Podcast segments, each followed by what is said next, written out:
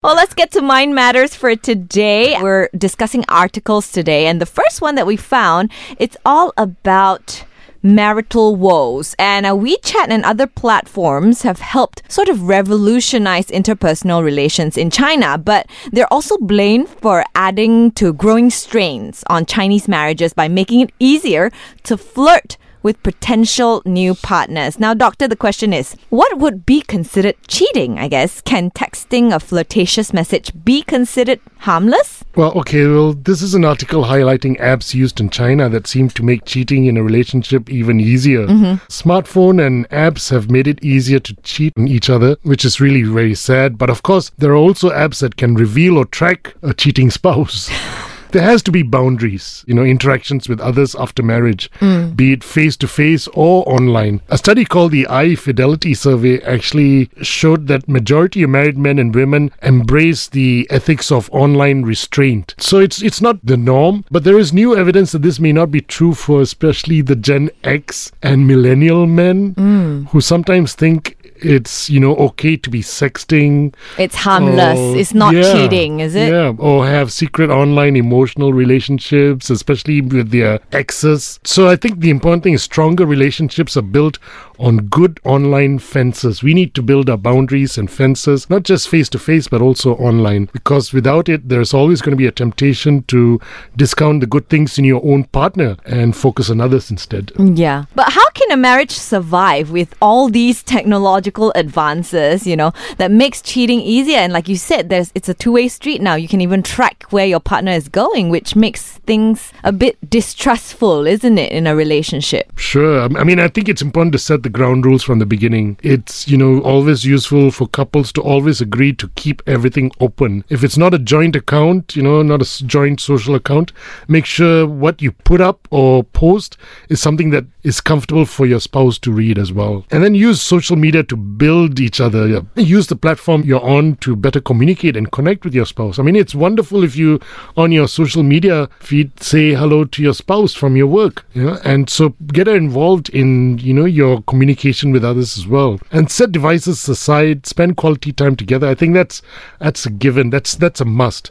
Every evening, perhaps especially at mealtime. Um, and of course, say it to the right person. You know, we all have ups and downs in our relationships. Now, you go and crib and complain and say to somebody else who you think, well, maybe I want to have a relationship with this person. You're just, you know, digging your own grave. So I think we've got to be smart in terms of how we use our apps and our social media as well. Is it also the thrill though? Some people, you know, thrive on having like I can get away with this. It's the Yeah. thrill of it all. Potentially getting caught.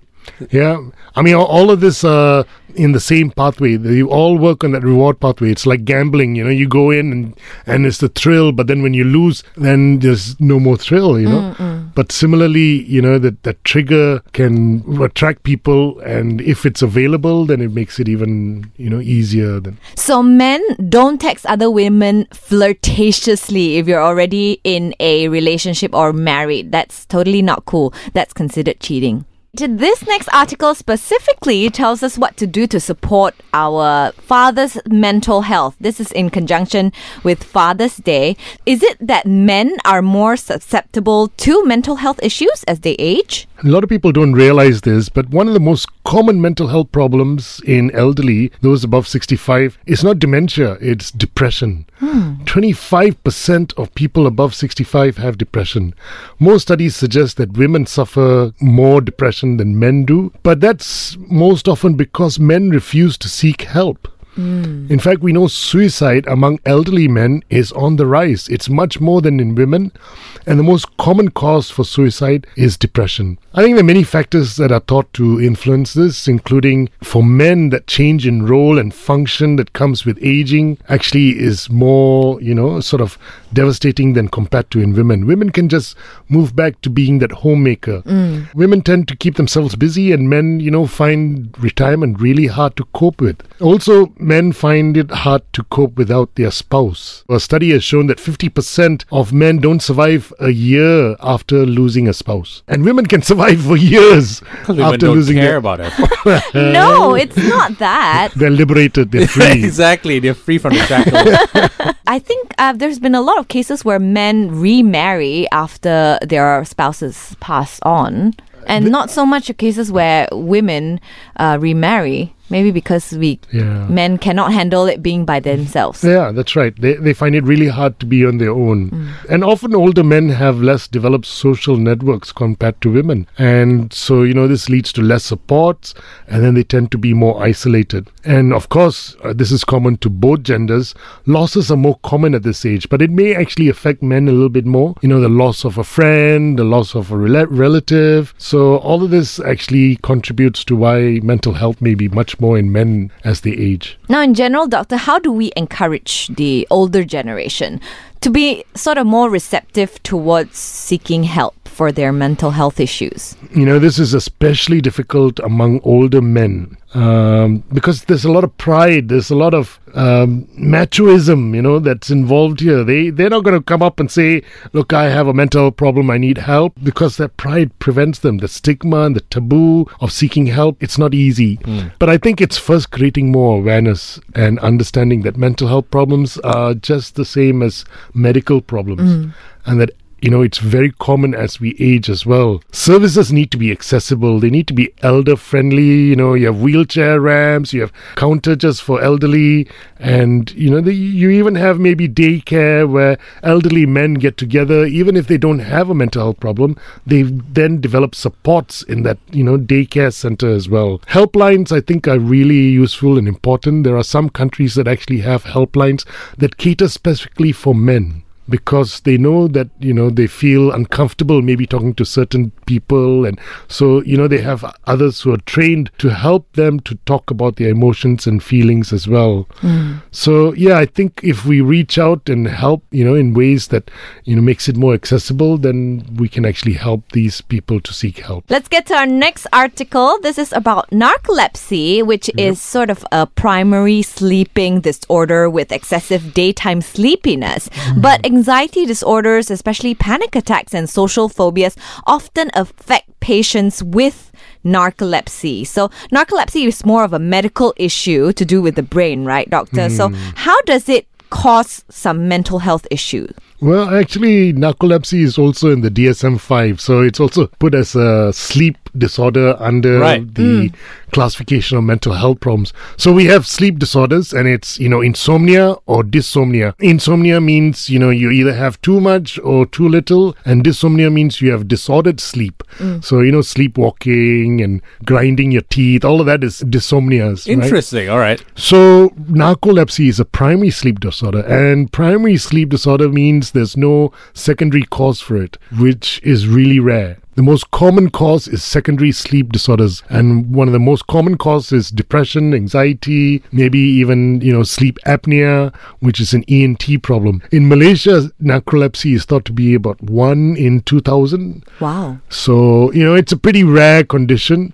Uh, but in narcolepsy is generally a strong, irresistible urge to fall asleep at inappropriate times, you know, like when you're driving or in a meeting. Right. Patients also have chronic daytime fatigue, and it can also be associated with cataplexy, which is where you lose all muscle tone. You're just, you know, Like paralyzed for a yeah, while. sort of paralyzed for a while. That's right. But it's known to cause mental health issues, you know, because once you have narcolepsy, it inf- impacts on your day to day life. And so it can actually trigger depression and anxiety, especially in individuals who are already prone to develop it. So this study actually suggests that maybe anxiety disorders are even more common than depression. And among them, especially social anxiety disorder. So it's not really a medical problem per se. It, it goes both ways. It's a medical problem and also a psychological, problem. Psychological problem, absolutely, yeah. But where treatment is concerned, Mm-hmm. what do you treat first? The medical problem or the mental health symptoms of narcolepsy? So we have this saying when there's dual diagnosis or comorbidity,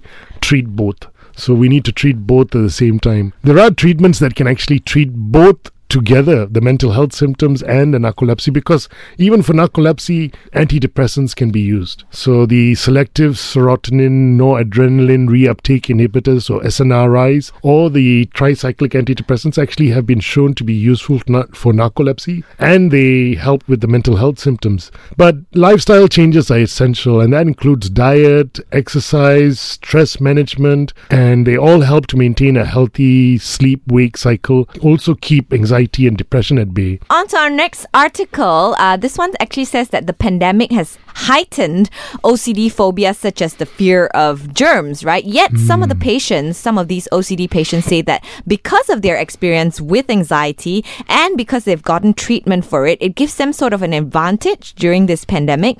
But at what point, doctor, do we know that our obsessiveness has sort of crossed the line and is considered a disorder? Well, actually, obsessions are repetitive, irresistible, insensible thoughts that may or may not trigger compulsions. They eventually tr- interfere with day to day functioning and are one of the top 10 disabling illnesses in the world. Uh, the pandemic may have caused us all to have repetitive thoughts and fears and compulsions of repeated washing and cleaning, but these are not insensible. You know, that's what's been recommended by WHO, by our Ministry of Health. Yeah. They are what's been advised, and so it's when it becomes out of control and we cannot stop the thoughts or actions and it's interfering with our day to day life, that's when it becomes an illness. But to make a diagnosis of OCD or obsessive compulsive disorder, you need a minimum of six months of symptoms. So people may go through symptoms off and on. I mean, you know, you have a little illness issue, some contagion in the family, or then you get into this OCD symptoms for a while, but then you overcome it. Similarly, what's going on with the pandemic? I think all of us are a little bit more OCD. Yeah but you know with time we'll get over it you know well one patient actually said this the pandemic in general mm. was a new experience for everybody but for me feeling anxiety and feeling uncomfortable wasn't new so how can the treatment for the people with ocd sort of help the rest of us overcome mm. these feelings of anxiety caused by this pandemic you know, some of my patients actually said the same thing. You know, maybe now everyone realizes what we go through. And, you know, it's not so stigmatizing and prejudiced and all of that. Which but, is great, right? Yeah, mm. yeah, I agree. I mean, treatment for OCD actually includes learning to live with anxiety. No one enjoys anxiety, but like it or not, during a pandemic, we all have to experience some amount of anxiety. Yeah. And learning to manage it and not looking at it as a threat, I think is really important. Some of the other things that we teach people with OCD is to learn to deal with the unknown. And this is especially real in the pandemic as well. We can follow all the guidelines and SOPs, but we might still get sick or, you know, so stop trying to be in control. I think that's what we often tell our OCD patients as well. Turn your focus to what you can do and let go of the rest. And finally, I think it's really important to be self compassionate.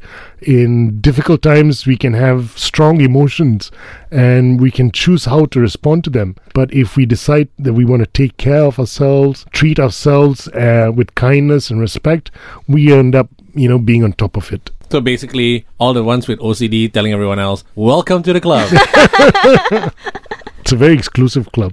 Well, this is an exciting breakthrough, I guess, in the psychological world. Uh, mm. A hmm. video game named EndeavorRx is used now to treat children aged 8 to 12 with ADHD. Mm. And it is also marketed and prescribed as the first game based digital therapeutic device to improve ADHD in children. Yeah. How does video game help with mental health issues, especially like ADHD? Mm. Actually, there are many online tools that are used in mental health nowadays. I mean, we have numerous mental health apps and AI modulated therapy sites. This, however, may be the first video game that's been approved by the FDA as a treatment for ADHD. It's prescribed by the doctor, so you can't just go and buy it from the shop or something. And the child needs to complete five missions in a allotted time. It's shown to improve attention span because it challenges the child to focus on multiple tasks at the same time, but it has to be used together with other therapies like medication, educational programs, family therapy, CBT.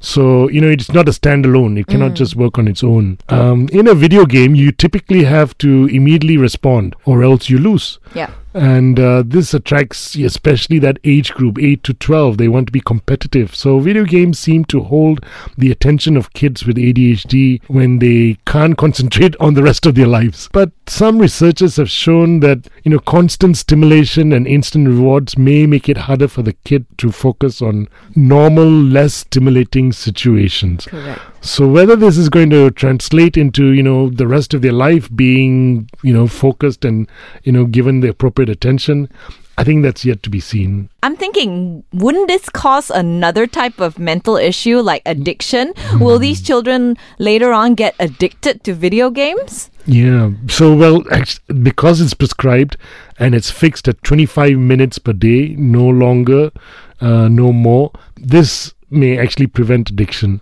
Okay. Uh, I mean, video games can trigger release of dopamine in the reward pathway, like we discussed earlier. And yes, it can be addictive, but if it's controlled use, just like that one cup of coffee we have a day, that risk of addiction is much less. You know, there's a study done among 3,000 children and adolescents, and this was done in Singapore, that suggests that overuse of video games actually caused more attention problems and impulsivity. So, you know, I think maybe the controlled use is beneficial, but there's always a you know a, a thin line between what's appropriate and what's not. Yeah, because I'm wondering about this. Let's just say it doesn't work and Yeah. this kid still has ADHD. Then won't you cause another dependency issue where this is all he knows how to deal with his ADHD issues? Well, I mean, actually, the medication that's used for ADHD also causes dependence. Right. You know, you need to weigh the risk and the benefits. So typically, when we use, you know, holistic treatment, that means different approaches to treatment. We always review and assess and make sure that it's not going beyond what actually is the recommended levels. So, you know, even for medications, we have doses that we stick to. So, similarly with this video game, there's going to be, you know, how much of time that they can spend, how often they use it, and all of that will be incorporated into the program. Mm. So, they can't actually use it as they like. Right. Okay. Yeah. So it's not like some kids playing a, a video game and mom says, enough video games, but the doctor told me to play. it's not like that, right? Well, the doctor stopped it. Sorry.